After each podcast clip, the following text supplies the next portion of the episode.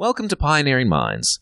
My name is Adam Norris, and each week I'll be sitting down at Macquarie University with a special guest to discuss some of the most interesting, innovative, and improbable aspects of science, art, life, the universe, and everything.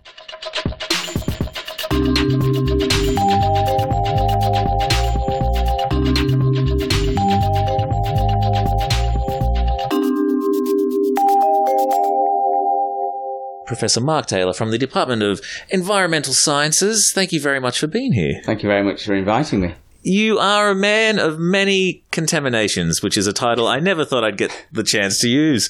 I have to say I'm very impressed just by the scale of your research and the sheer number of things that you're covering. You have looked at a lot of lead contamination across a lot of areas, and it is somewhat what you are known for, but it's not the focus of your work. Broadly, environmental contamination seems to be the easiest way of explaining what your focus is and what you do across land, water, air, but also in the courts, in environmental law, in Australia and abroad. There's really so much we could dive into, but given my own penchant for a nice Merlot, I thought that could be where we start. Have you seen Sideways? I have seen Sideways, and apparently that throwaway comment about not drinking Merlot was genuinely disastrous. I love that movie. It's the most inappropriate but the most brilliant movie. And I have been to, what's it called, the pub, the Hitching Post. Yeah. I've been to the Hitching Post. It was closed when I went, but I've been to the Hitching Post. But I think I know what you're going to ask me. You're going to ask me about the red wine study. I am. I'm intrigued. What is red wine telling us about our environment? If we can just backpedal just a little bit. So I have to say I'm very grateful to all of my students and my colleagues because they have assisted me. And, of course, only a fool would profess to having done all of the things that you've said that I've done on their very own. And I've done it with my very able and talented students and colleagues. And I like to think that we've been able to do it together. Some of them, they've got the idea. Some of them times I've had the idea. We've shared it and worked on it. And we've produced some nice and interesting studies. And the wine study is one of those studies. And my student at the time, now Dr. Louise Christensen, who's at San Diego, University of California, San Diego, she really drove that study. But we had a conversation in my office at the time about this idea about red wine. And actually, I said to her, well, we could use red wine. It's a surrogate. It's collected. If it's not blended, the bottle's collected or the grapes are harvested at a particular time of year. The bottle's labelled. We know where it's come from. So we know the vintage. We know the location. We should be able to use that as a proxy for atmospheric pollution. And she looked at me and I told my wife about it. My wife said, that's a disgrace. That's not a study. That's just an excuse for getting wine. And actually, I wanted to do a study looking at historic wine, and which obviously added to the challenge of convincing my wife that it was a bona fide study. So we ended up looking at 60 years of wine, and can we use that wine as a proxy for environmental contamination from atmospheric sources? Mm. How interesting. It also put me in mind of the Black Books line of the older it is, the gooder it is. There's a lot that you have spread your focus across. Something that's struck my interest was where I have a vague memory of being a child and being taken to an allergy specialist where they printed off what felt like a small forest worth of documents of all the things I was allegedly allergic to. And the only thing I remember from back then was ice cream, which I'm pretty sure my mum just that's a travesty. Was elbowed in there. One of them, though, which I think most people have to some extent, which does have a genuine trigger in me when it's in large amounts, is dust.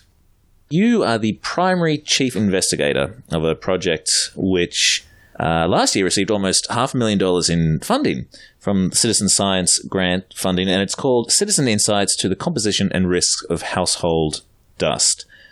So what can you tell us about the Dust Safe project? Should we be terrified of what we're going to find next time we move the couch? Well, we don't really know what's in our dust in our homes. We have some idea, but there's never really been an audit or assessment of household dust. So I'm interested in contamination, and I'm interested in the interaction of people with contaminants. And we'd run the Veggie Safe program where we look at people's garden soils. We ran that for free for many years. Now we ask people to donate $20 towards that program, and they do that.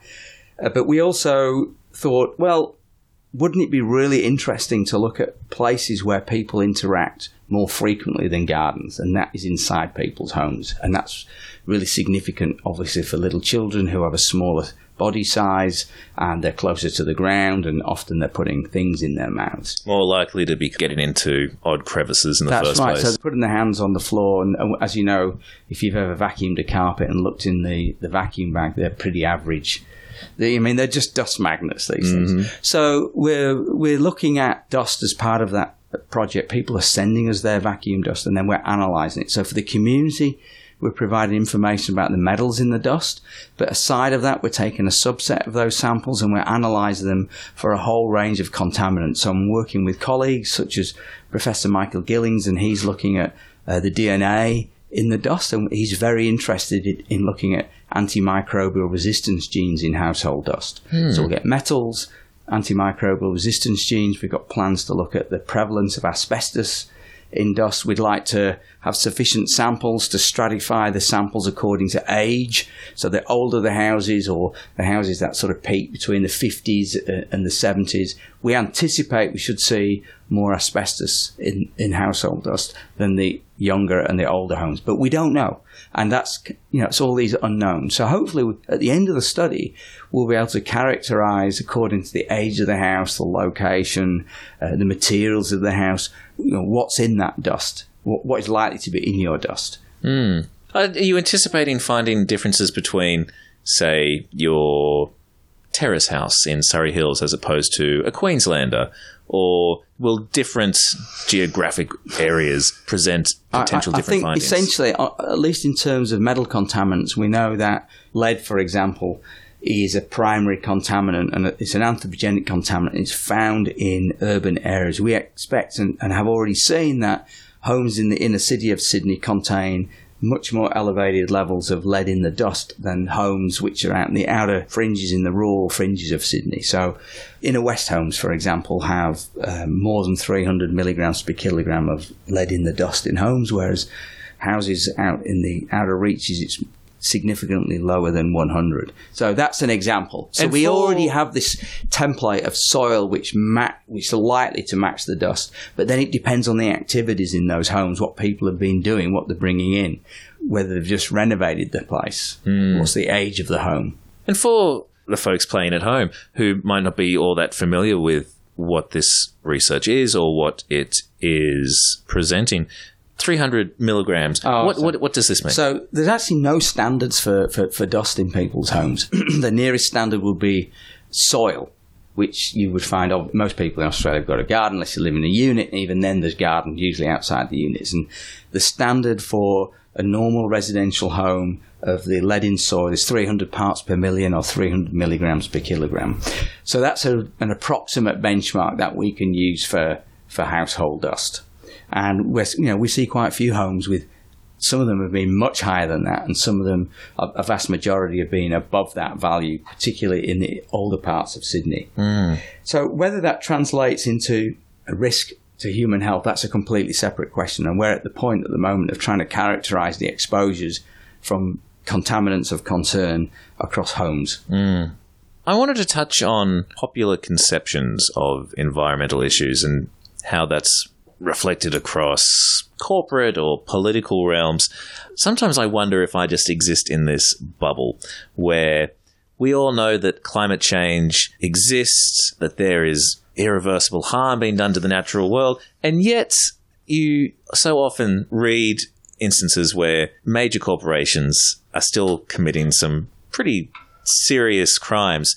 Just yesterday, we saw Link Energy, a Queensland energy company, found guilty of 5 counts of willful and unlawfully causing environmental damage, polluting soil and water through underground burning of coal to create gas. And this isn't the first time a company has been caught doing the environmental dodgy. Is the reason why just simple economics? Is it just feigning ignorance, hoping that they don't get caught, hoping that a problem will take care of itself? Why are we still doing this? Because it's cheap. We still do use the environment as a subsidy for our economic activity. We still haven't really registered that the environment is us. Without the environment, we have nothing. We're not separate to the environment. we're driven by this constant need for profit and for growth. And the profit and the growth is sustained by what? By natural resources. It's sustained by the environment. So we plunder that for this sort of artificial existence, which is economic growth. Now, I'm sound like a communist, which I'm not, but there's no balance between those two things. We are really using these resources at a rate and a capacity that the earth cannot absorb. And so either accidents happen or people deliberately pollute the environment because it's cheap to do so, or they don't want to spend the shareholders' money on capturing or remediating pollution. And that pollution burden then is shared by the wider population. Mm. Or maybe they're hoping that the solution to pollution is dilution, and once it gets beyond the boundary fence, it's dispersed. Hmm. It's not a problem, which is actually the approach that is used in a lot of polluting industries who've got stacks, for example. You know, they have stack emissions, and then they have some monitoring around the boundary, and by the time it gets to the boundary and a bit further, as long as it reaches a certain standard, it's fine, because it's been mixed with the ambient atmosphere. The same thing happens in streams, etc. as well. That still doesn't sound like much of a solution. It's not a solution. Well, I mean, there are ways to capture emissions and to take out particulate pollution. There are ways to fully and completely treat water before it gets discharged into the environment. But it all costs money. And that money then would attenuate business growth, profit, maybe affect jobs, the viability. So the arguments that people put forward is, well, if you don't have the industry, you know, there's going to be no jobs for people. We'd be starving or unemployed. And so we're in this constant balance between protecting and providing economic goods and also providing opportunity for the population, but also providing a safe and clean environment. And that's constantly changing because we're constantly realizing that the standards that we had 5-10 years ago are no longer acceptable because science is telling us that. Mm. And I think there'll always be pollution.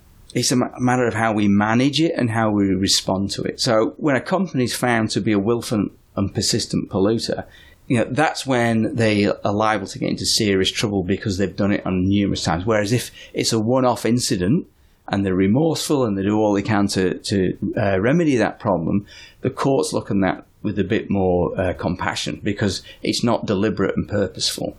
On the other hand, there are some companies that have a license to pollute. They have permission to emit contaminants to the environment. So can I give you a really good example of that? Yeah, certainly. So we've just been looking at Port Pirie in South Australia, and down in Port Pirie there is a lead and zinc smelter. And we've been looking at this facility for a while. We did some work in 2011, 2012, looking at emissions and depositions in and around Port Pirie. There's a lot of lead, arsenic, zinc, cadmium, sulfur dioxide in the atmosphere there. They then have gone on to replace the smelter, spending over $500 million to replace that smelter. And in the interchange period in the years 2015, 2016, we saw lead emissions completely spike, and 2017 completely spike in the community. We also saw the 1 hour sulfur dioxide level be exceeded in 2015 and 2016, 119 and 121 times. It is the most polluted place in Australia, and the government's even got its own monitoring equipment. So they're watching this, but they have a license to pollute because there's no, in their license, so take sulfur dioxide, there is no standard or guideline or maximum upper limit in regard to sulfur dioxide emissions to the environment. So sulfur dioxide is associated with children's increased wheeze and respiratory problems, and along with asthma. And it increased by double in those years of 2015 and 2016, and it dropped down a bit in 2017. But there's nothing in the license to stop them. We have national legislation which is not uplifted into the state regulations managing that facility. So even though we know all of these harms are happening, it still happens. So it's something of it's a technicality that there isn't yet a state legislated cap, and so there's national guidelines and standards, and in order for those. There is no way that they can be legally enforced unless it's written into license arrangements, or unless somebody takes on a nuisance claim in a court. And there's never really been a successful toxic talk. But places like Mount Isa, they do have guidelines about sulfur dioxide emissions, and some of those are, don't quite meet the national standard, but they're reasonably close. But in Port Pirie, for example, they have a standard for lead for some of the sites, and some of them are just targets, not fixed. You must be less than this value. But there's nothing for sulfur dioxide. And that's just one example. It's a, I don't really know how in the 21st century we're operating business which is sat within and immediately next to communities with sensitive receptors, i.e. children, and where we let them get away with polluting the environment that we know is going to cause harm, because this stuff blows across the community. And so that's just one example. Yes. And so there are many examples that we can think of. Talking of industry and provision of goods and perhaps unintended consequences, there was a plant sale in Sydney over the weekend, and I bought myself a blueberry tree, which I'm quite happy to cultivate and see how that goes. I just happened to read an article on the ABC website entitled "Blueberry Farm Runoff Linked to High Nitrogen Levels in Banana Coast Waterway." I saw that. The fact we have an area called the Banana Coast notwithstanding, the article states, results of a study linking fertiliser runoff from blueberry farms to excessive nitrogen levels in a local waterway, a quarter of the sites tested at Buckabucka Creek, north of Coffs Harbour, showed that levels were between 50 to 800 times higher than the trigger levels set out in the Australian and New Zealand Environmental Conservation Council's guidelines. This study, which from memory was conducted by Southern Cross University, It's not just blueberry farmers are to blame. There's there are cattle farms nearby that can be contributing as well. But then we did see earlier in the year this tragedy of deaths associated with rockmelons, although this wasn't in Australia. We had the hepatitis A pomegranates, though as I understand in the past we have had problems with domestic pomegranates as well. Simply put, what are the implications for our agriculture industry here?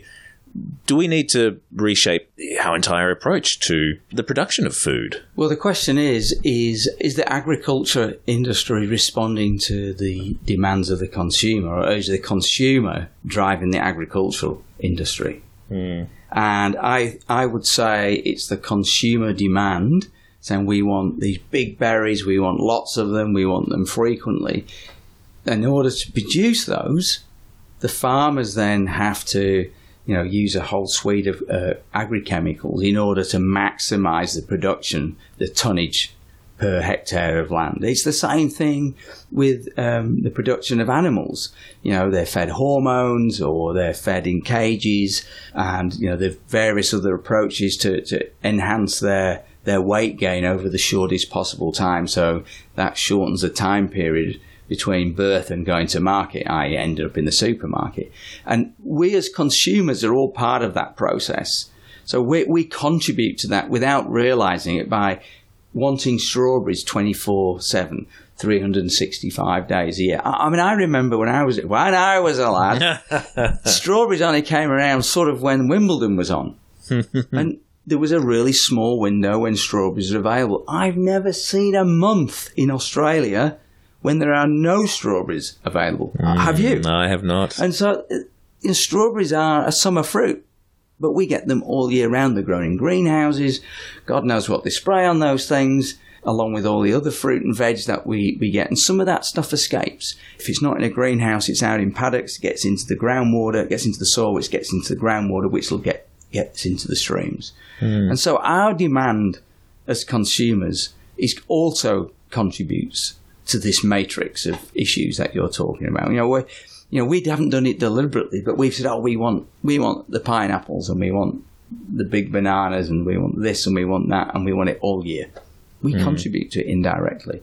So it's a complex problem. It's not that simple. And of course, the cost for the farmer. I don't know if you've ever gone past any farms out in northwestern Sydney. It's hard work. It's hard to make anything grow, and it costs us minimum salaries. It's expensive. It's hard work. So they want to maximise their yield. You kind of, in some ways, you can look at it from that perspective. And you can understand. You can understand. But again, we need to come to some sort of better agreement about what is the capacity of the land and the streams and the waterways. What should we be exerting on those in terms of chemicals? And that comes back to how should we be using that land and what's our expectation as consumers? Should we just be eating cabbage and Brussels sprouts? I can't think of anything worse, to be frank. Or winter, and you know, those sort of winter veggies, and not expecting to be eating salads all year and the sorts of vegetables that we would ordinarily associate with particular seasons. And so that's it's a complex problem. But I think stepping back and looking at the bigger picture, I don't think as a consumer we're really cognizant of the consequences of our consumption, about how did this food get to be here. And when you sort of start to think back about, oh, look at the packaging on the food, the labelling, somebody's had to put it out, and then it was transferred here and it was put in a fridge, and was it irradiated? And then when we go back to the farm, somebody had to pick it, and before that it was tended to. It may have been some spraying and some watering, and somebody had to seed it. You know, it's a huge, complex chain. So there's all these sorts of processes that we need to think about, you know, what's our role in forcing the producer to produce cheaper food, because we always demand cheaper food, correct? Oh, yes. Yeah, we're not cheaper. It's the lettuces are too expensive at $2.50. But there's a consequence to that. And the farmers will take a shortcut, or they will use the means that is within their reach to produce the food, to produce the biggest mass of food per hectare at the lowest possible price, because that increases their yield. So it's quite a complex problem. Now, the good news is nearly 50% of Australians produce food, some sort of food, in their own backyards, and that might just be herbs, or it might be, you know, rosemary, for example, or it could be lettuces and rocket, or some blueberries, as you're talking about, or they could keep chucks. But so the interest and growth in urban agriculture and producing some food is growing, and everybody knows that if they're producing food in their own yard, they know where it's come from, they know what's gone into it. And I think that's a really useful pathway for us to understand food production and difficulties. I did want to touch on a large and rather significant contamination event to get your perspective, given that one of my favourite authors, William Vollmann, just released his first volume in a series called Carbon Ideologies. And this one's called No Immediate Danger, about the causes and effects of climate change. And I've yet to read it, but its focus is on energy extraction and creation, and particularly nuclear. And one of his observations comes from multiple visits over to the Fukushima quarantine zone, where groundwater is seeping into the basements of the reactors, becoming contaminated, and then making its way to the sea. 7 years after the explosions, he writes, ton after ton of radioactive water is still spewing into the ocean. I mean, this is severe damage in a very particular set of circumstances. How do we begin addressing this kind of event? This is some long-term damage. Thousands of years. Good luck.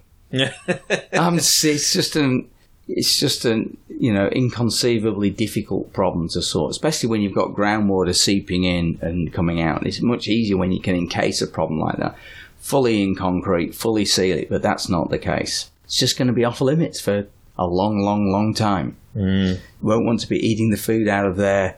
You won't want to be visiting it. The people from Fukushima won't be going back.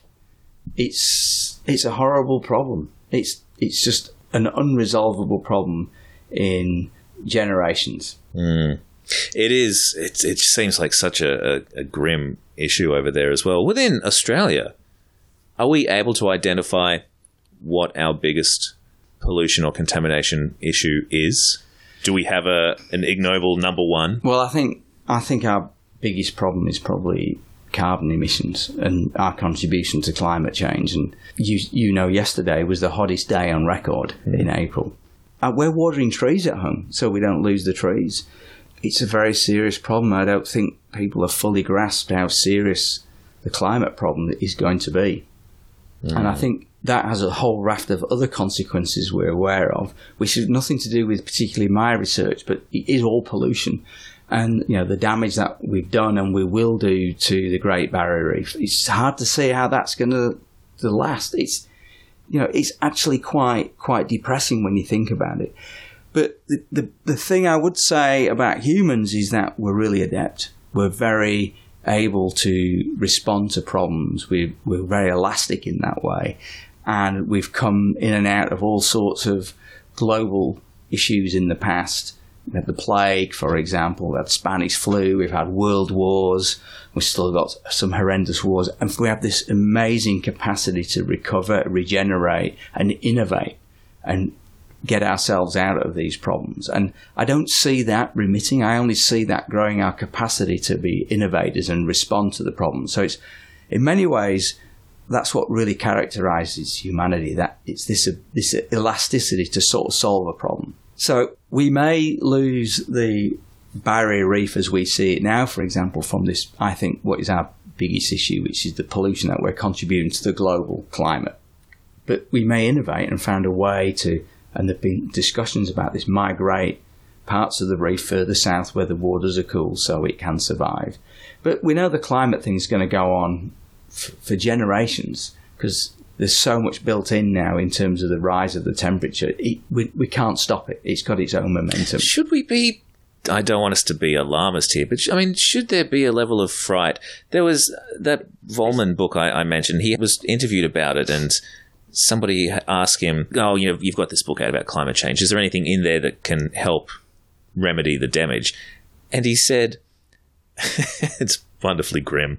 It's too late. Hopefully you and I will be safely dead before things get to be too bad. All I can say is I did my best. I was like, well, that's pretty dire. Should we be afraid? I think as an educator...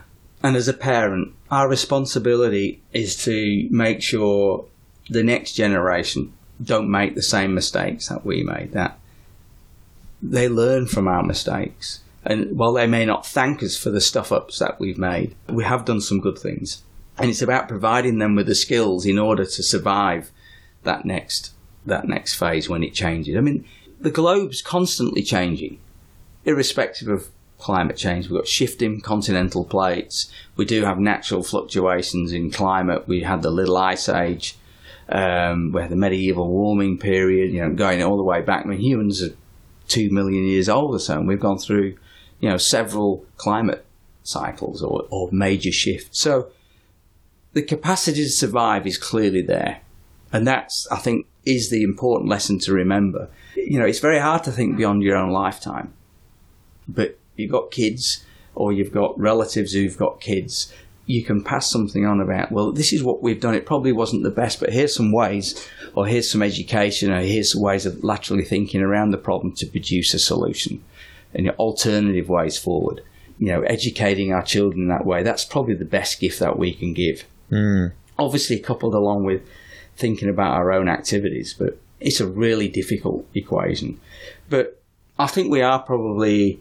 we're past the point of return, and we have an inbuilt warming ahead of us. I think it's how we respond is the most important thing. There will be change. There's going to be winners. There's going to be losers. But let's be positive about it. The human race is incredibly smart, and it's incredibly stupid as well because we've got ourselves into this hole. But this kind of happened in many ways by accident. You know, we didn't actually realise we'd burnt a lot of this energy before we'd realised what we'd done. Unfortunately, when we realise we've been too slow to respond because too many people have a vested interest in the status quo. Having said all of that, we're really, you know, we are smart. I think we have got the capacity, and as long as we pass that on to the next generation, I think that's the best we can do. Otherwise, we might as well all go down to the gap and march ourselves off one by one. And that's not going to happen, is it? No, it's not going to happen. So what's our plan B? Indeed. We have to have a plan B. Well, I think there is a lot of reassurance and optimism in there as well. We are out of time, but Professor Mark Taylor, thank you very much for taking the time to give us a little bit of an insight into what you're doing, and hopefully we'll talk again down the line about some of your other interests as well. No, well, thank you, mate. Next time, bring some red wine. Done.